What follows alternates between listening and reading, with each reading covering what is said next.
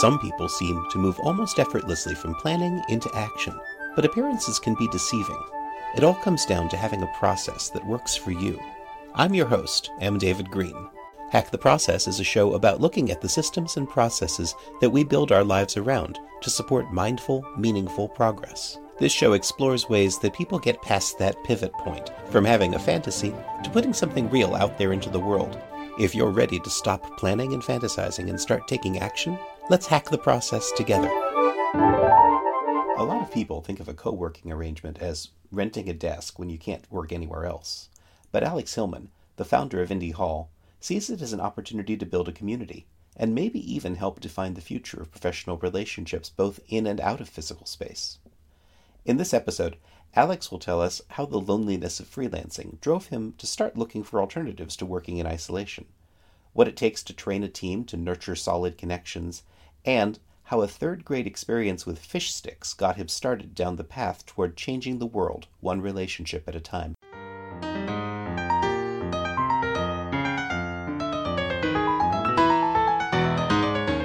Today I'm talking with Alex Hillman, and he is uh, the founder of a community driven co working space in Philadelphia called Indy Hall. Alex, how are you doing today? I'm doing great, David. Thank you for having me on the show.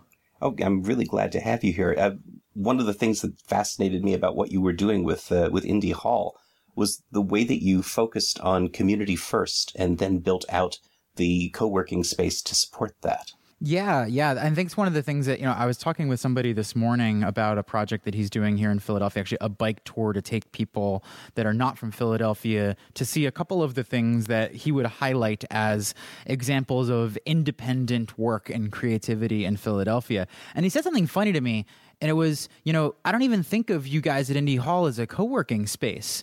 And I didn't really know how to feel about that. Um, he meant it absolutely as a compliment, um, but it's interesting that co working has turned into this sort of worldwide phenomenon, which I'm really excited to be able to be a part of in general and to have played a very small role in more people being aware of what co-working is. And I, maybe we should start there before we even you know get into my own story for the folks that aren't familiar with co-working.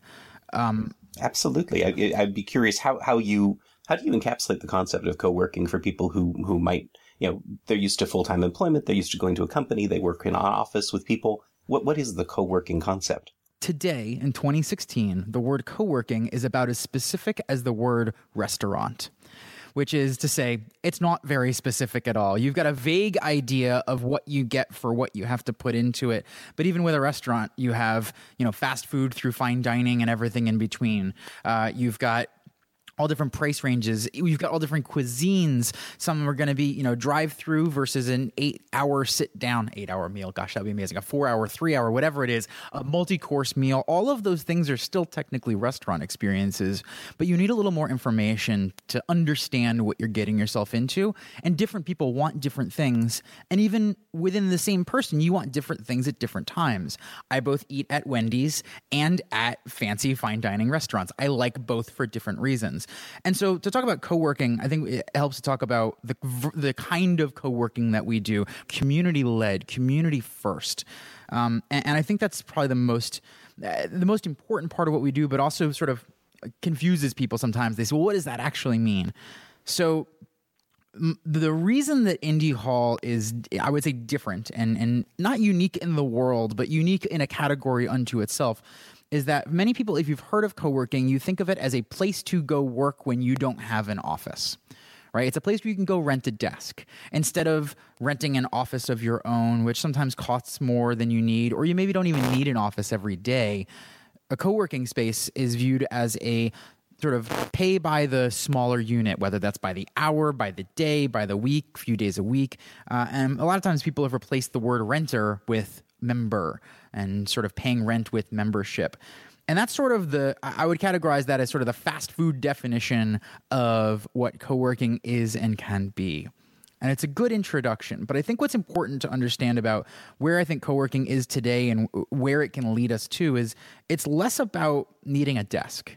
Because the truth is, is most of the people that are working in co working spaces, wherever they are, aren't lacking for a place they can work. I mean, I can work from mm, uh, uh, my dining room table. I can work from my couch. I can work from the cafe down the street.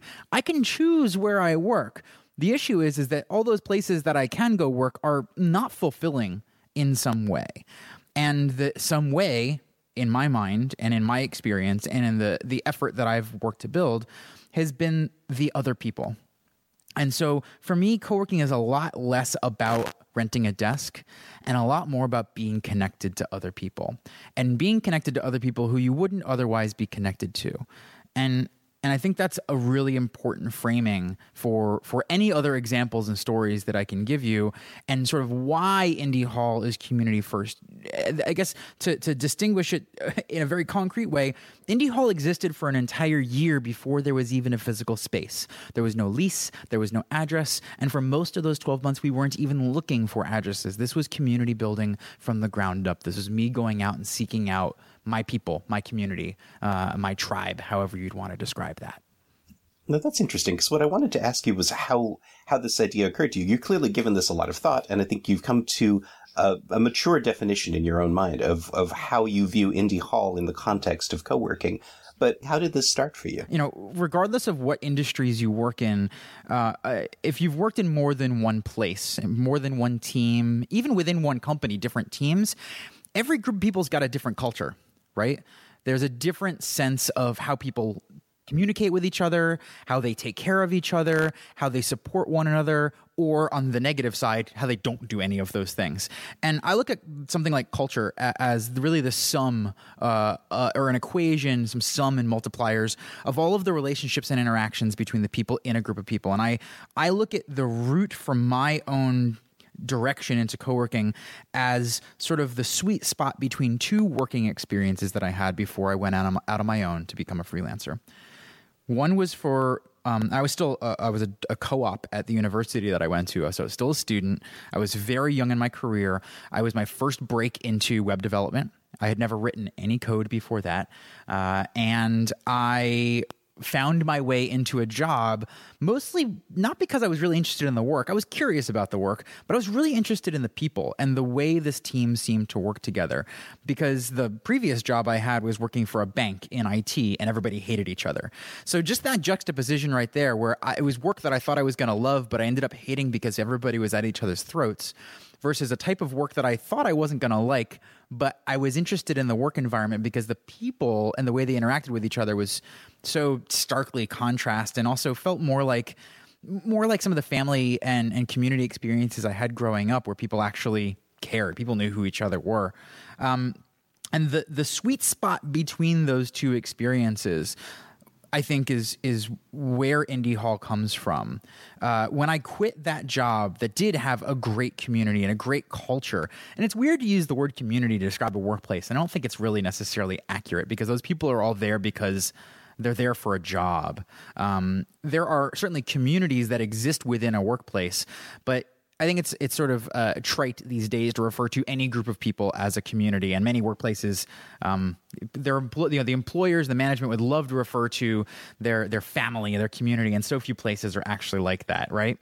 I'm very fond of the word community myself. My, my own background in education was anthropology and sociology. So when I see the way that people interact as a team working together to try to accomplish a unified goal and establish their pecking orders and establish the hierarchy that's independent of the organizational hierarchy, the word community really feels very valid. I agree completely. And ever, what you just said there in the particular was that what, what happens when you sort of break down the positional power into how people actually help each other. Like it's and it's interaction dependent. It's not scoped to the business relationship. It's not scoped even to the project. It could be scoped to the meeting or the moment. Uh, it just comes down to how you pay attention to each other. It's also absolutely not something that can be controlled from a top down perspective. 100% agreed. So so I had this amazing experience working for this company and I sort of got to it was my first time experiencing sort of the rise and fall of a corporation from the inside where companies started very small and its culture was very uh, was very supportive and the company was still very nimble and I, while they were there I went from went from 60 to 160 employees in about 9 months, which is not like massive growth, but it's big enough to for, for things to start to break down. And and when I I left, and there was a couple of steps in between me leaving and me going out on my own. Um, but when I did go out on my own, the biggest thing that I realized I was missing from the experience was coworkers going out and becoming freelance for me and i think for a lot of people is this choice to be independent this choice to pursue my own thing to make to be in control of my own choices when i work who i work with uh, and all of those sorts of things and all of that was awesome. I got what I wanted. I got to work on projects I cared about with clients that I actually enjoyed, with collaborators that I really enjoyed working with and I learned things from. But having sort of the social infrastructure of the workplace be absent because I was working at home in my underwear for free uh, was a noticeable was a noticeable pain for me, and I started seeking not workplace and co-working was a very nascent concept, and I knew of it through a couple of the connections I'd made professionally, but there was nothing like it really outside of the Bay Area then, and I wasn't it wasn't that I was motivated to open a co-working space. It was that I was motivated to find this cluster of people that if I, I looked in my own backyard in Philadelphia and I said, where are my people? I can go online to cities that I'm not physically in and find my people easier than I can find them in my own backyard. That frustration is what drove me to want to create that social infrastructure. And then once that social infrastructure was built, and when I say social infrastructure is the most clinical way of saying I found friends. right? That's what we're really talking about. I built relationships. I got to know people who I actually wanted to spend time with. And then when they also wanted to spend time with each other and me, the notion of a clubhouse of some sort started to materialize and started to make a whole lot of sense in a very different way than needing a place to go to work. Wow, how, how did how did you make that transition from I've got no idea where my peeps are to these are some people I could call friends? Did you did you bring people from your previous work uh, culture and communities that you'd been a part of? It was it was a mix of both, and you know I think the the number like the very first step for community building when I'm helping somebody who's basically in my shoes 10 years ago looking out across the, the landscape in front of them and going I feel totally alone. Where are my people? I remind them that your people are there. They're probably looking for you as well. The difference is, is you've got to tune your ears. You've got to put in a little bit more work than the average person. And you know, where some people would say, "Well, go out and network." Um, you know, I know the word network puts uh, you know puts some people into different emotional states. Um, you know, and, and it feels very transactional. I used everything I had, whether it was those friendships and relationships that I had from previous employers. I would use the internet, and we're talking internet 2005, 2006, right? So, social networks at the time were, were like MySpace was still the biggie. Uh, Facebook was not really used widely yet. Uh, things like meetup.com were really n- barely existent outside of New York City. There were there was like there was not a lot of what we would today call social media or online communities that were location specific. Today, you can type city name meetup and find not just meetup.com but so many places online and offline to find people in your city. I didn't have that. It was more of a fragmented constellation of things but the reality is the answer to your question where did i find it? Anywhere i could. And i would use anything i found to find more so I would find a user group or a meetup or a happy hour or something, and I would go to it. And I would go with the express goal not to meet as many people as possible. I think this is the key here. My goal was to have one really awesome conversation. And there's something really interesting and counterintuitive about that. And I experience this now when I go to conferences and, you know, uh, for whatever reason, whether it's because I'm a speaker or, um, or whatever it is, you know, my attention is in demand at that event. And it is tempting to want to try and sort of be the little bee flying from flower to flower to flower and flower to flower. And that's how a lot of people network. I don't think there's anything wrong with that. But for my goal, which was deep connections, it wasn't going to get me that. So I had to find a person, find a hook into a conversation that was going to take us into something meaningful. And my goal was to find the conversation that at the end of the night or at the end of the conversation, the next step was, or the next thought was, I would love to pick this up where we left off. We we need to keep doing this.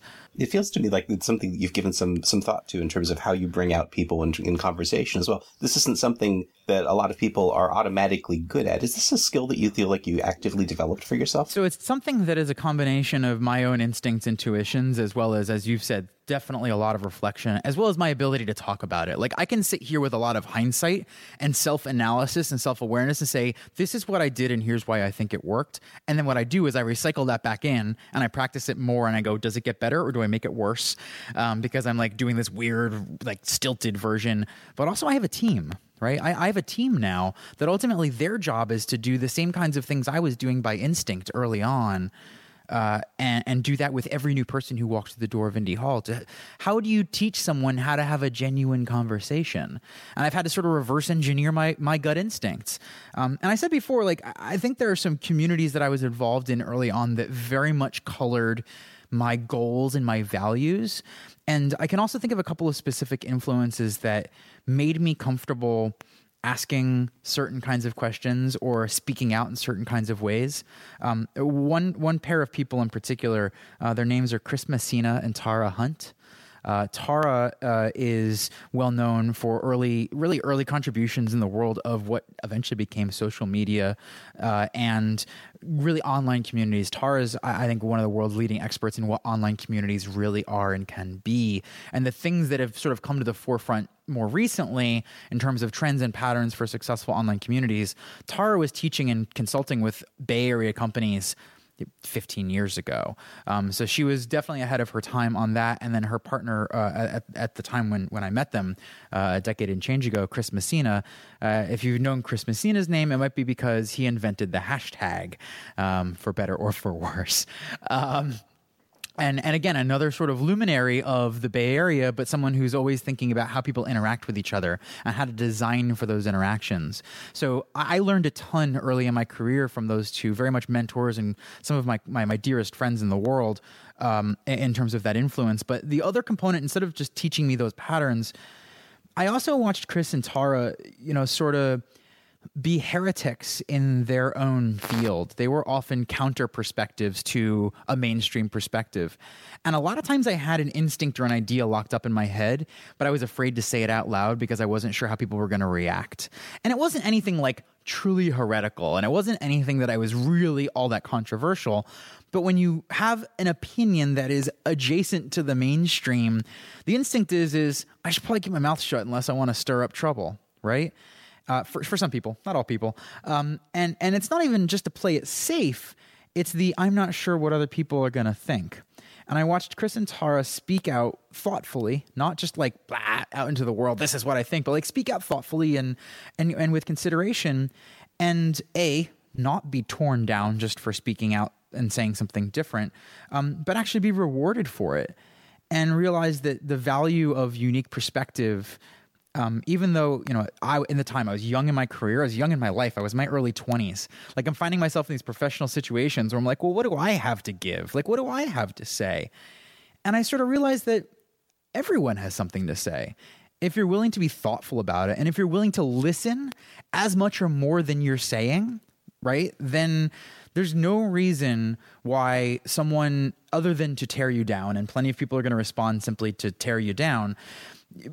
I, I had to learn sort of over time how to tell the difference between somebody who is sort of debating for the sake of debate uh, or, or, for the sake of, of just being a troll versus someone who is disagreeing from their own unique point of view, in which case, maybe from their unique point of view and my unique point of view combined, we can come up with a perspective that's even better than either of us would have found entirely. So these are all like evolutions of of my own practice in I you ask like what's the skill? Like what's the thing you can practice? It's listening. Like everything i've gotten good at communicating is the result of listening like 10 times or 100 times more than i'm speaking. It sounds to me like the uh, the the willingness to bring out an idea that is you know tangential or you know goes in the opposite direction to the way people are thinking. And being willing to be wrong is probably a big part of that as well. I i like to think that that I mean, wrongness is relative, right? You're wrong in the moment, and if you recognize you're wrong, you can be right later. And also, like, it's not about being right. Like I don't have a motivation to be right. I have a motivation to get things done in the world. And if I was motivated to be right, I wouldn't get anything done in the world. So, you know, I, one of the reasons I think Indy Hall has been so successful as both a co-working space and a business and and I mean, as a community, all of those things, and they're sort of intertwined in all kinds of interesting and potentially complicated ways that we manage to keep simple, is because I don't have a predestined idea of what Indy Hall needs to be. I have a North Star, and that North Star is a combination of what I care about plus what the other people that I've surrounded myself with care about. And the North Star is even allowed to move, but we have to talk about it if it moves. That's the only key.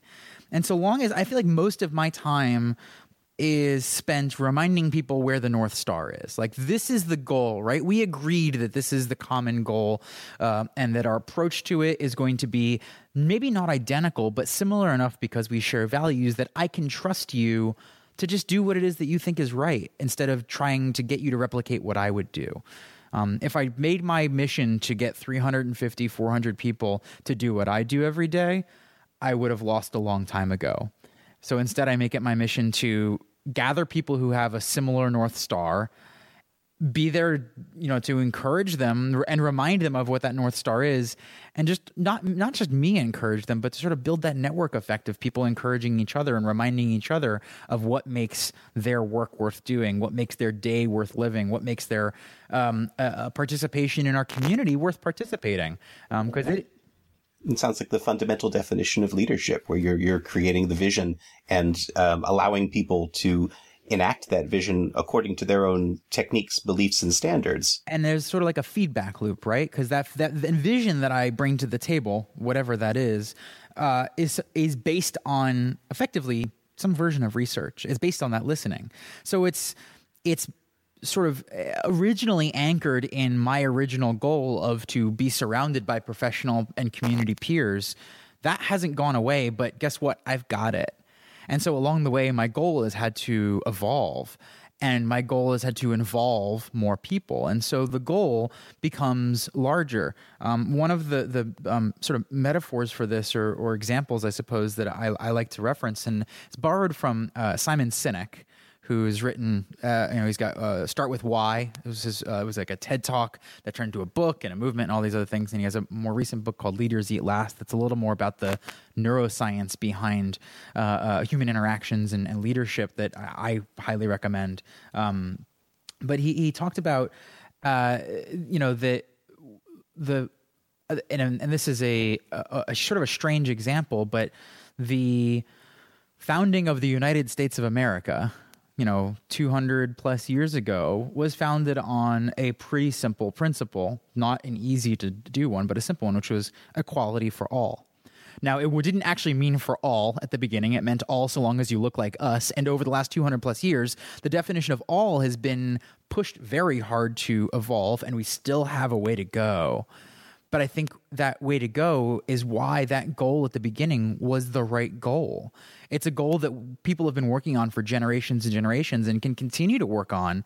And a goal like that will continue bringing us together for the long term and it, it'll take evolution it'll take additional generations worth of effort. So when i think about the goal of indy hall which originally was as i said before very self-serving where is alex's tribe into something where, that is about making our community and our region better making and, and even beyond that as i'm watching philadelphia flourish i'm thinking on a larger scale where i say well i want to make the world better for anyone who works in a place with other people, right? Because that encompasses a lot of people. And I will never actually affect 100% of those people in my lifetime. But if I think about it, even today, the number of people in the world who could ever work in a co-working space forget indy hall and even if i was willing to use the restaurant scale definition of co-working to include things that are pretty far far afield compared to indy hall you know stuff that's more like renting desks. The number of people that will work in a co-working space ever is a tiny percentage of the entire planet. Tiny tiny tiny tiny tiny for uh, many many many reasons. And that percentage will get bigger but will never become the majority. I don't i don't see that any time in in generations to come. Now what i do believe is that places like indy hall can serve as laboratories for understanding how people work together why they work together uh, and, and and what we can learn from the facilitation of people who don't have to work together but choose to, versus all of the organizations in the world, all the groups of people who need to work together but they don't. And so if I think of the white space between those two things, people who need to work together but they don't, people who don't need to work together but they do, the white space between those two pillars is where I play every day. And understanding how to narrow that gap is where I play every day. And so looking at what we do and saying, okay, here's how people work together really well.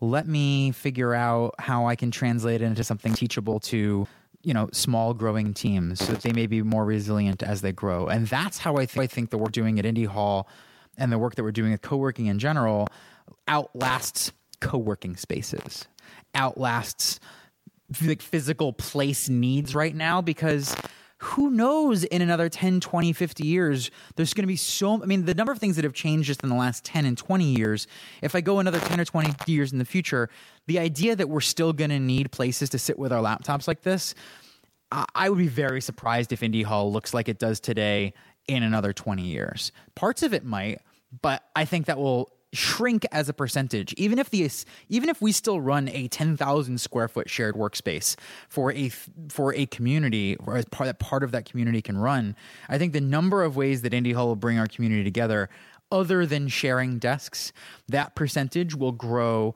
much much much much larger. So uh, so the so the general ratio of co-working as part of what we do will shrink uh, as a result.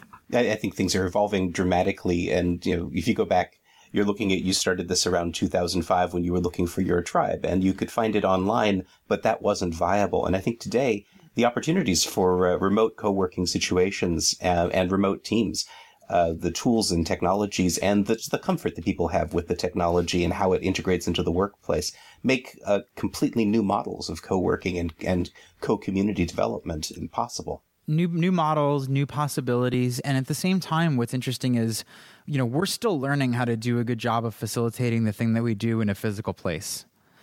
And we're learning that it's a lot harder than people think. To do a good job, it takes work and it takes a practice, like everything we've talked about so far. So being intentional about it matters.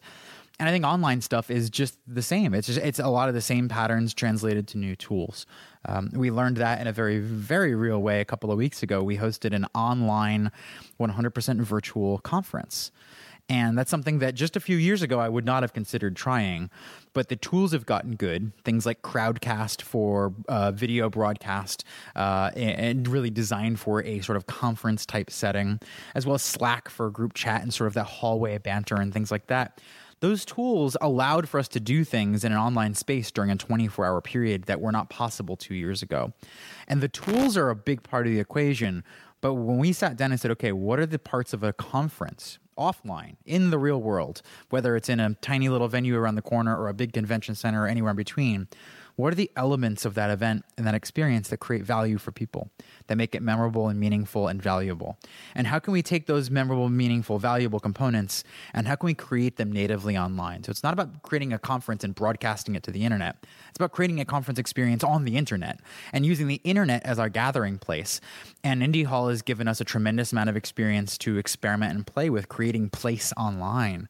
And it's not the same, it's not a replacement. That's not the goal. But it was amazing to be able to bring 100 plus people together online for a 24 hour period from all over the world, the vast majority of whom had never met each other before and would not have had a chance to meet each other with the depth of connection that they had. And one of the coolest parts of feedback we got back after the event and people loved the talks and our speakers were amazing and i'm so proud of what we put together the thing I'm most proud of is that people who joined with the most skepticism of whether or not an online conference could actually create a conference like vibe replied and said, I was skeptical, but you blew me away. This is clearly this gives me a clue of what is actually possible. And we were we were just experimenting. We I mean, we could do so much more. There's so much more we're going to get better at.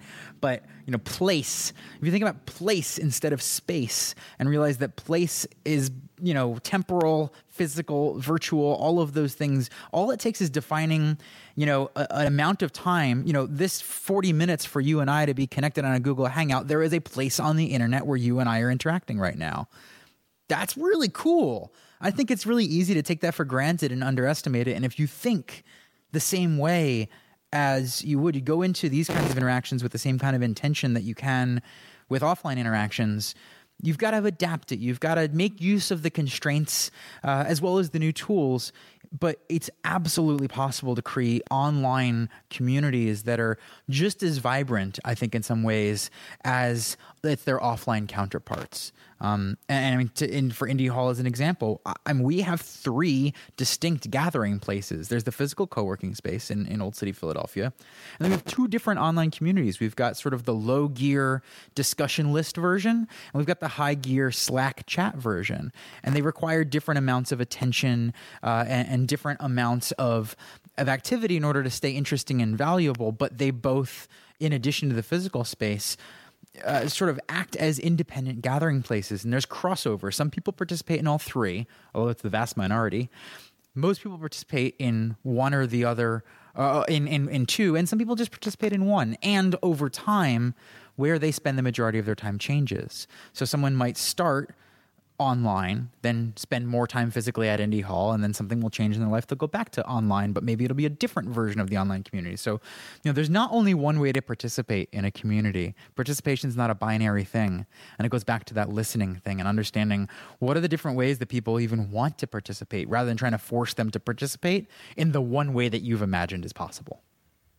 I think people are going to be really interested in learning more about how you put together this online conference, this this uh, this non-physical virtual space that uh, brought out these skeptics and made them believers in the value of that kind of thing. And I know one of the things that you've made a point of in your own career is taking the things you've learned and then passing it along and teaching it to other people. I'm curious if you're going to be doing that with your online conference. Oh yeah, absolutely. I'm so excited actually that we've spent the last three weeks doing uh, sort of the the decompress and one of the things that we sold with an online conference as well as sort of an upgrade ticket, uh, which is again use the constraints you have to create new things by virtue of doing an online conference, everything's automatically recorded. So we decided to do some cool things with the recordings. So we're making the recordings available as it was part of an upgrade ticket, but instead of just buying the videos, because I mean that's nice, but we wanted to really give people something amazing. And the thing we gave, we decided to do is we sat down and as a team, re, we rewatched all the talks and we took notes on all the talks. And so the downloadable summit is the videos, along with them is basically a 40 page cheat sheet of all of the talks, the best takeaways, the best quotes. Let me just pause for a moment on that term 40 page cheat sheet. But think about it. I mean, a 40 page cheat sheet versus like the better part of 10 hours worth of video. I mean, you're right. It is a, it's a mini book unto itself. Um, but doing stuff like that to really try and get the, get the most and help people get the most out of this, I think makes it makes a big difference. One of the challenges I know a lot of people have is gathering valid feedback and really evaluating what was useful for an audience and what wasn't. What what techniques are you using for that? Yeah. The, so, I mean, people, there's all different kinds of things. And I mean, I default to observation and just paying attention, paying a lot of attention into what people are doing and are not doing uh, during and after the event. But we obviously have to prompt people for some feedback. And asking for feedback is always dangerous. So you have to ask the right kinds of questions. And so, uh, with events like this, I like to focus my questions on a couple of very specific things. Uh, the first question we asked was, why did you choose to sign up for this event in the first place? What drew you to this? What did you think you were going to get out of it? What did you hope you were going to get out of it? Uh, and we got a range of answers to that. Um, depends on how well that person sort of knew knew us and our body of work. But we did reach beyond who we already knew, and I think those people gave us some of the most interesting feedback because they weren't just saying, I like you. I know what you do. It's good stuff. Um, they had things, a lot of things like, I knew I wasn't going to make it to a conference this year, and I saw an opportunity to participate in something that, you know, maybe would satisfy that desire to be connected with other people. So that was really valuable feedback to hear and, and sort of aligns with some of the things that we expect and even I would say accentuates them. Uh, the next question that we asked was, what were what was an an a highlight or takeaway for you? You know, one or two things that you learned the most from. And what was interesting, what we got back from that is we got a sense of patterns, not just in what people's favorite talks were, but what the kinds of talks that people responded to most were. So I think our, our talks going forward are going to continue to be very framework oriented, um, very almost like little consulting sessions unto themselves that help address a problem that you might be having. Uh, and that was really, really helpful for us to be hearing. Um, and then the last question we asked was Is there something that you would have liked us to talk about that maybe we missed? Uh, which is a nice way of saying, you know, is there any way we let you down? Um, and it was it was valuable to get some constructive criticism, but it framed the question in a way where we made it clear that we were accepting constructive criticism, and it was specific topics that people want to know about. It was specific ways and interactions that we knew from the way things were going in the chat room where we had make a, made a bad call and we're going to have to change that in the future. But just to have somebody articulate it in their own words and even offer up a suggestion for how to make it better.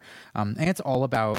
Uh, Pre, uh, giving somebody if you give somebody a blank text box and ask them a vague enough question they're going to spew nonsense into it because that is the default uh, result of that but if you ask somebody a pointed question and you sort of make it clear what kind of responses are valuable to you I'm consistently impressed with the stuff that people are willing to put in and really think through.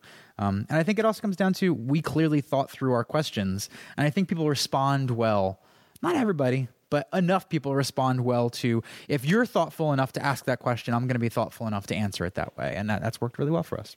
It's clear that you put a lot of a, a lot of thought and intention into the things that you do. And um, do you do you get coaching? Do you have people who are guiding you? Do you have counseling? How how does this uh, come about for you? I've had a couple of mentors in my life um, that. I, I, think whether they were not people who like necessarily knew they were my mentors, um, but they're people who I watched lead and communicate in a certain way. And it's not like I was even being a mentee intentionally either. I was just learning and observing. I like I said, if there's an if there's a natural skill that I have, but is also very practicable to to earn, and I I know it's practicable because I wasn't good at it to start. I may have had an aptitude for it, but I've I've had to work at it to be as good at it as I am, and I'm always getting better. It's paying attention, and you know, you know, there's all all different kinds of ways to wrap that up into you know empathy and emotional intelligence. Um, you know, I, I don't I don't know what the environmental components were that made me the way that I am.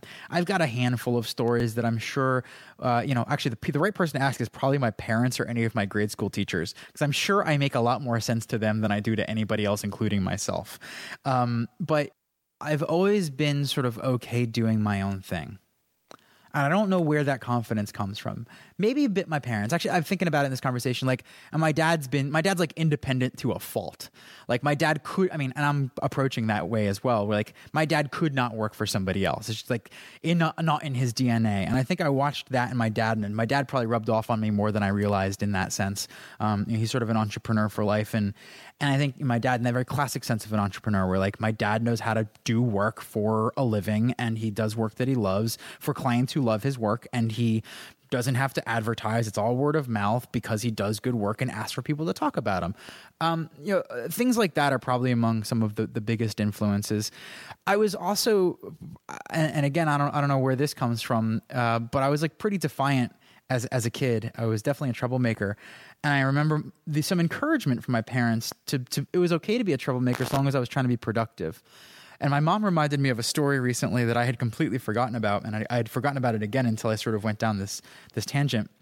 And it's that um, in third grade, I came home from school one day and complained to my mom that the fish sticks in the cafeteria were disgusting said, These are not fish sticks. They're disgusting. I know what fish sticks are. The fish sticks that we get from the Schwan's truck, those are fish sticks. Those are good.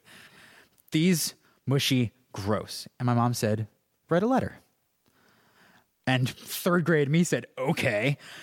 And so I wrote, uh, I wrote a, a, a little letter to, I don't remember if it was the lunch ladies or the principal. I don't even remember who it was to.